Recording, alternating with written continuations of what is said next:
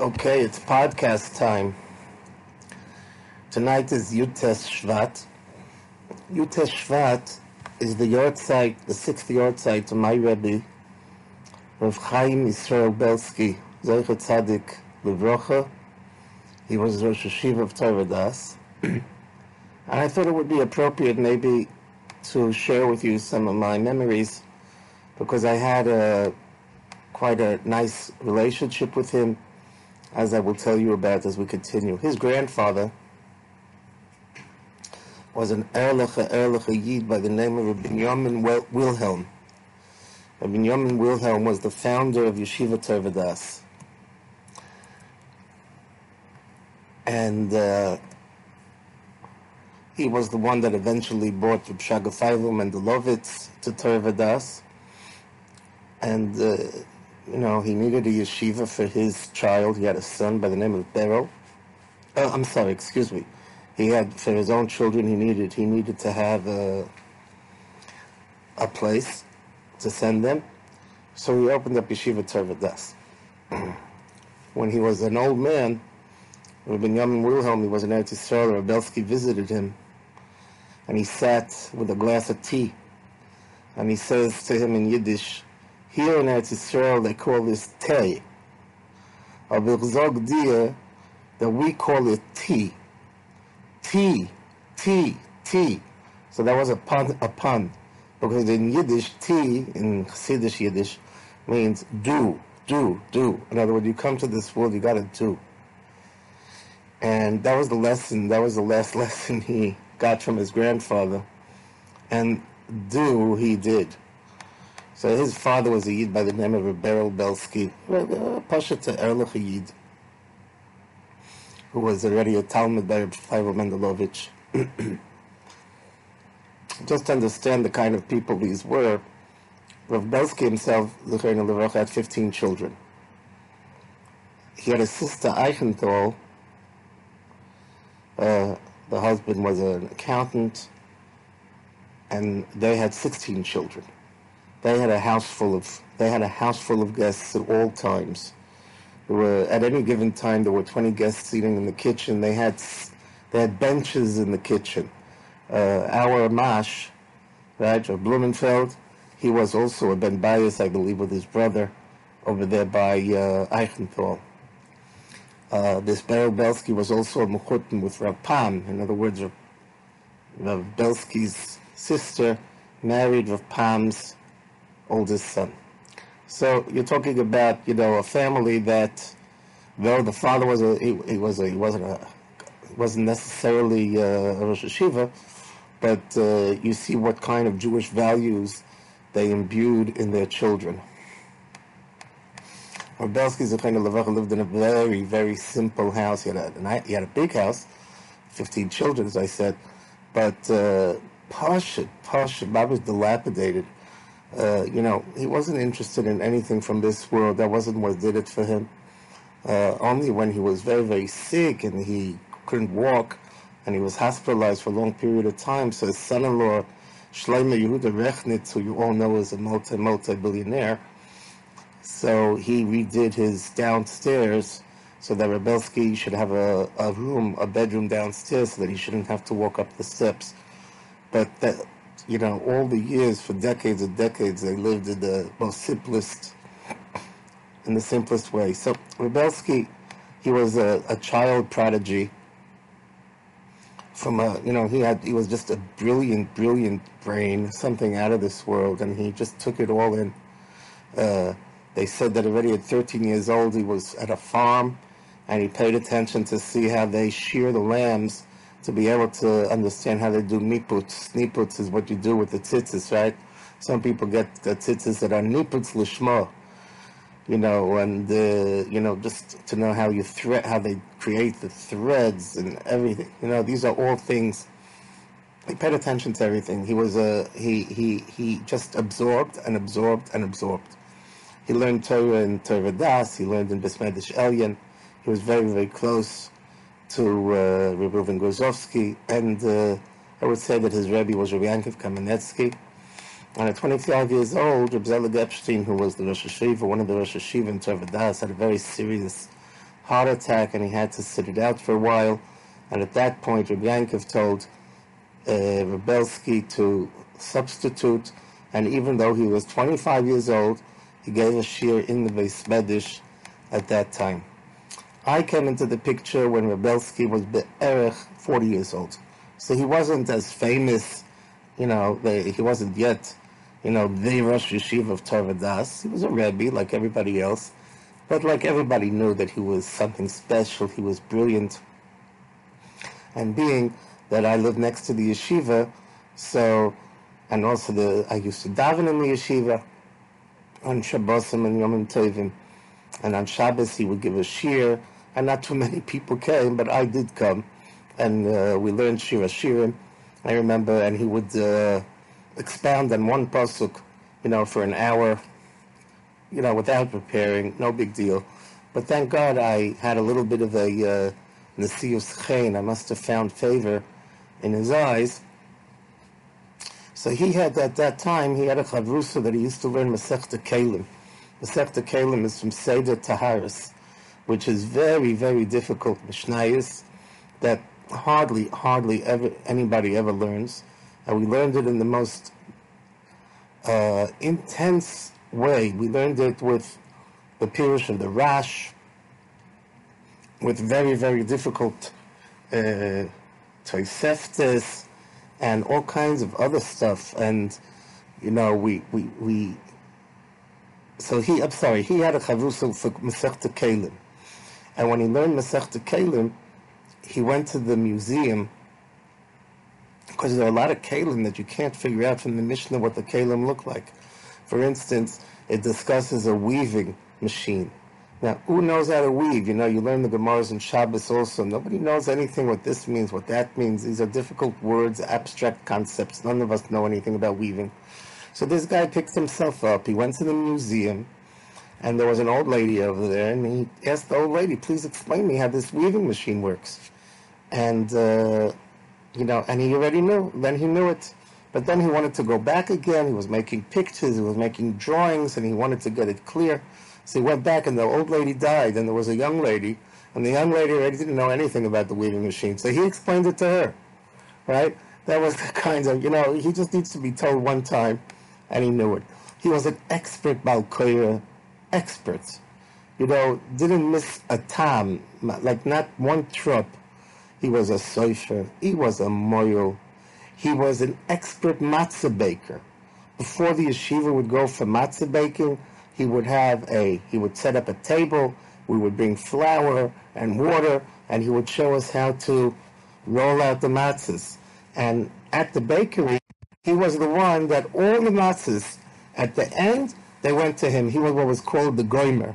So all of us beginners, we would make funny looking matzahs that were rectangular and triangular, and maybe even they looked like a pentagon.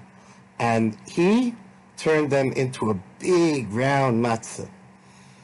Uh, Rav Belsky was the first one that would actually go to a shlachtais, he would go to a slaughterhouse, bring a behema, bring a small calf, a small little calf that you could fit on a, you know, on a, on a desk, and he brought it to the yeshiva, and he took it apart, and he showed all the different halakim of the behema, the hemsis, the besakoisis, the, the upper stomach, the lower stomach, here's the liver, here's the kidney, here's the spleen. And, you know, you learn chulin and you don't know what's going on. But then when you have this behemoth lying in front of you, a little bloody indeed, but he had no problem. He put on an apron, he put on gloves, and he went to work. When they work, when they learned the he took them to learn how to do nikur. Nikur means we Ashkenazim don't do nikur. That means to take out the gidim and all the chalovim in the back. In the we, we, we don't we don't do that, right? We just sell the back part of the behema. But Sfaradim do do it in Temanim, and uh, he took them to show them how you do nikur, how you take out the gidim, how you take out the various fats that are also he was an expert astronomer. He would take the boys out in Camp Aguda and show them the constellations in the sky. He would, he, they say that he discovered a star and he called and he called up the you know maybe it was NASA or whichever uh, whoever is in charge of you know recording you know these stars, and they called it the Belsky star. He was a mathematics uh, theorems and all kinds of you know he just knew it all. He just knew it all. Once he tells me, uh, as I'll, I'll get to it in a moment, we used to learn together. So once he says he can't come to learn, so I said, why not? He says, I got to go to the mechanic. I said, the mechanic? What, you can't fix your own car? Like I said to him, you know, jokingly. So he says, yeah, I've mastered mechanics, but in theory alone. You know, he wasn't going to go fix his own car, even though he could have, but, you know, he wasn't going to get it down underneath the motor. Uh, he was the Baltfiller. He knew all nuschois. He knew nigunim, all types of nigunim. And he would, uh, he was a Balmanagin. I remember he comes in one, one day and he says to me, You're going to be the first one that ever heard this niggin. He says he had just made up a niggin, so you did nefesh, and he started singing it to me, and he told me, You're the first person that ever heard this niggin. So we started learning then two hours, every, for two years. We learned every single morning. We would come when it's dark at like 6.30 in the morning. We would learn at least an hour for till Shachris, and sometimes we learned after Shachris as well. He wasn't as talis and tefillin. He would he, he he would drink coffee. That's what got me hooked on coffee, and uh, it was amazing. He learned just with me, with me alone, and we learned Masechta after Masechta and Seder Tires. We learned all those. We learned Torah, Negoim, Tyrus, Machshirim, Zovim, Yodayim, Tful Yoim. Wow, wow, wow, wow, wow. And we just covered so much, so much. And uh, it was just amazing. It was just me and him, you know. And later on, he became a well-known Godel. You know, he became the chief posek of the OU. He opened up a Beis Din. Uh, he was a world-renowned figure. But, you know, I got him before he was that world renowned, even though he was very, very busy at the time. You know, he only had 11 kids then.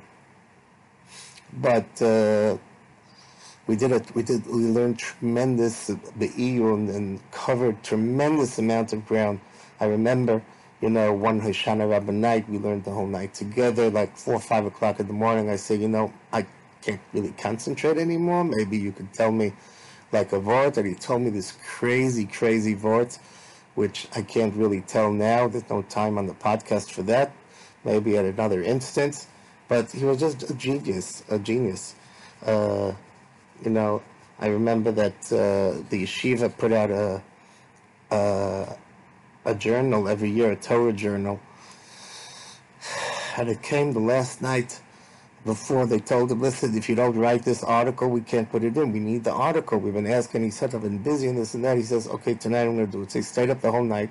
He wrote an article about one of the most obscure topics that I had been learning with him.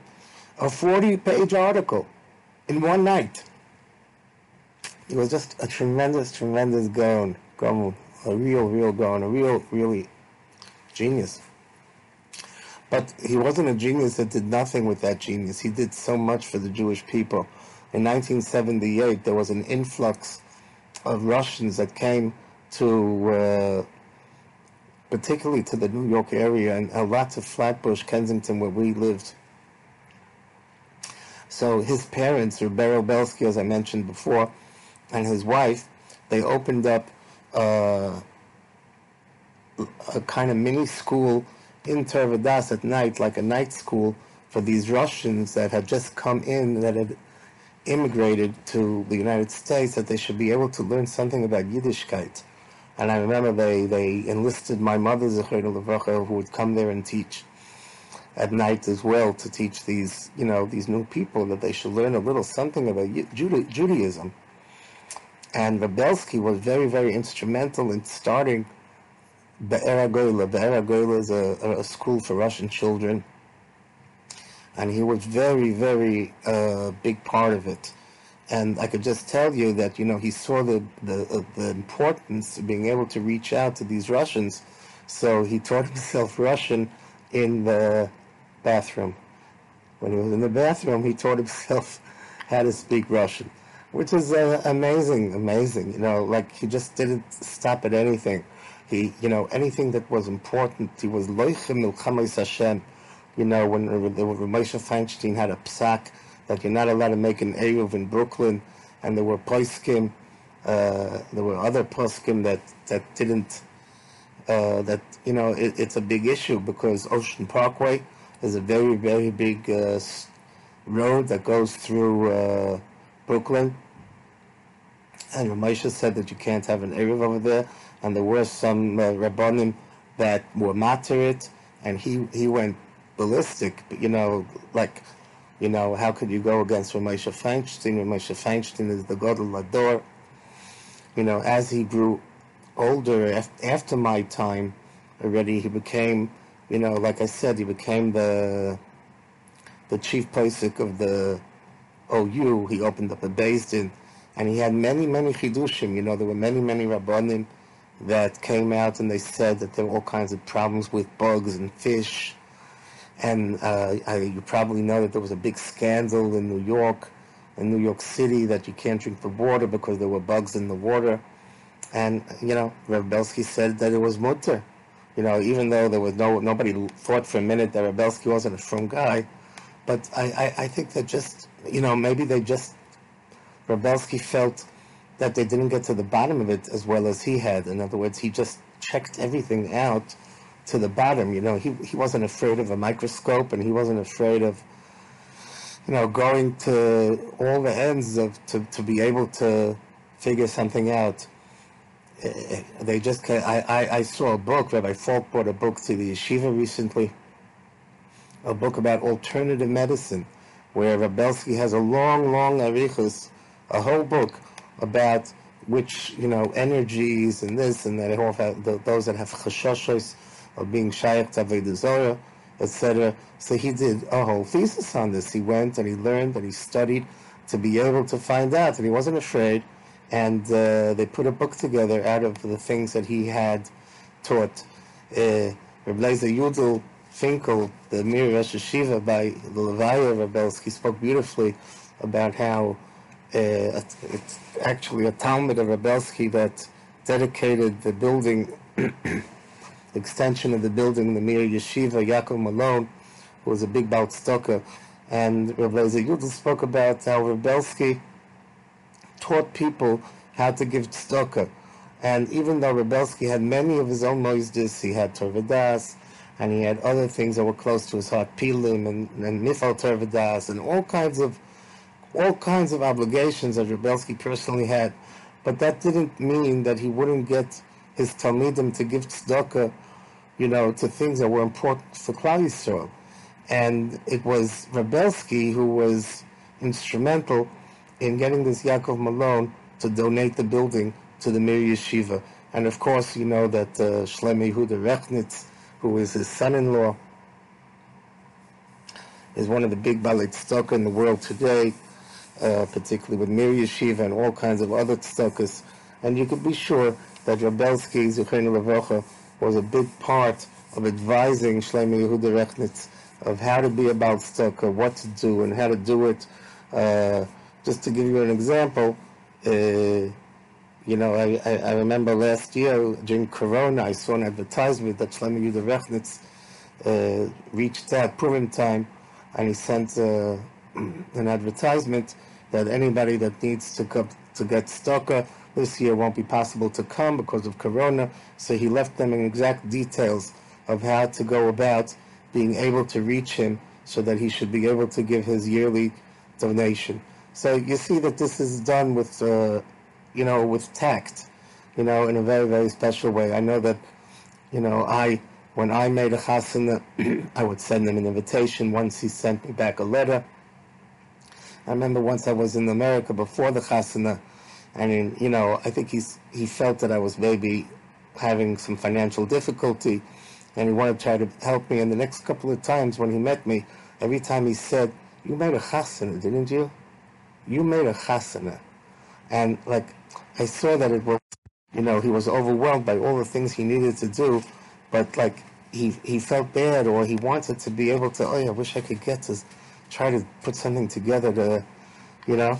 it, it, it, he just cared about every single Jew. Everybody was so important to him.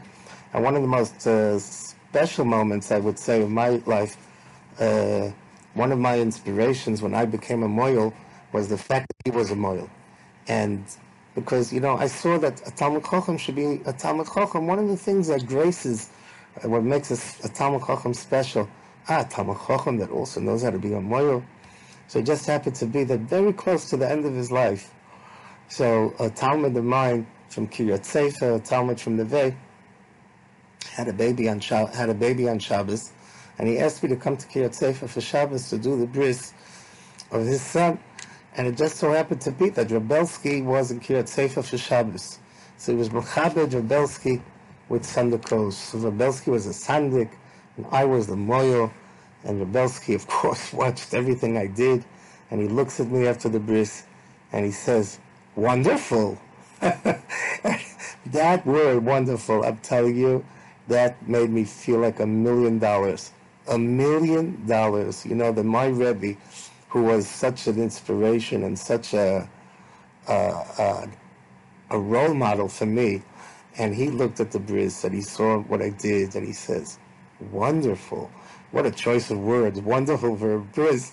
You know what I mean? Good job. Nice cut. You know what I mean? Wonderful you know. So that that really really did it. I have tremendous tremendous uh, hakoras hatov to Rav Belsky Zichron Levracha. I uh, all I could say is that you know he wasn't like a mushy mushy guy, you know, but he was a friend. He was a yedid. He was a yedid of every Jew. You know, he loved Jews. Was like I say, not love in a mushy way, but he loved every Jew. He would go to the end of the world for HaKadosh Baruch Hu, for HaKadosh Baruch Hu's children. And uh, there's no question that he's sorely missed. In America, he's sorely missed by those that knew him, that adored him. And uh, halavai, halavai, we should be able to emulate him in some ways uh, as much as we could. Yehi Zichrei Baruch, he should be Mendat Yosher, Anas Mirz Hashem, and we should be Zeichet Tzitchias Amesim soon, B'mhei Rabbi Ameinu.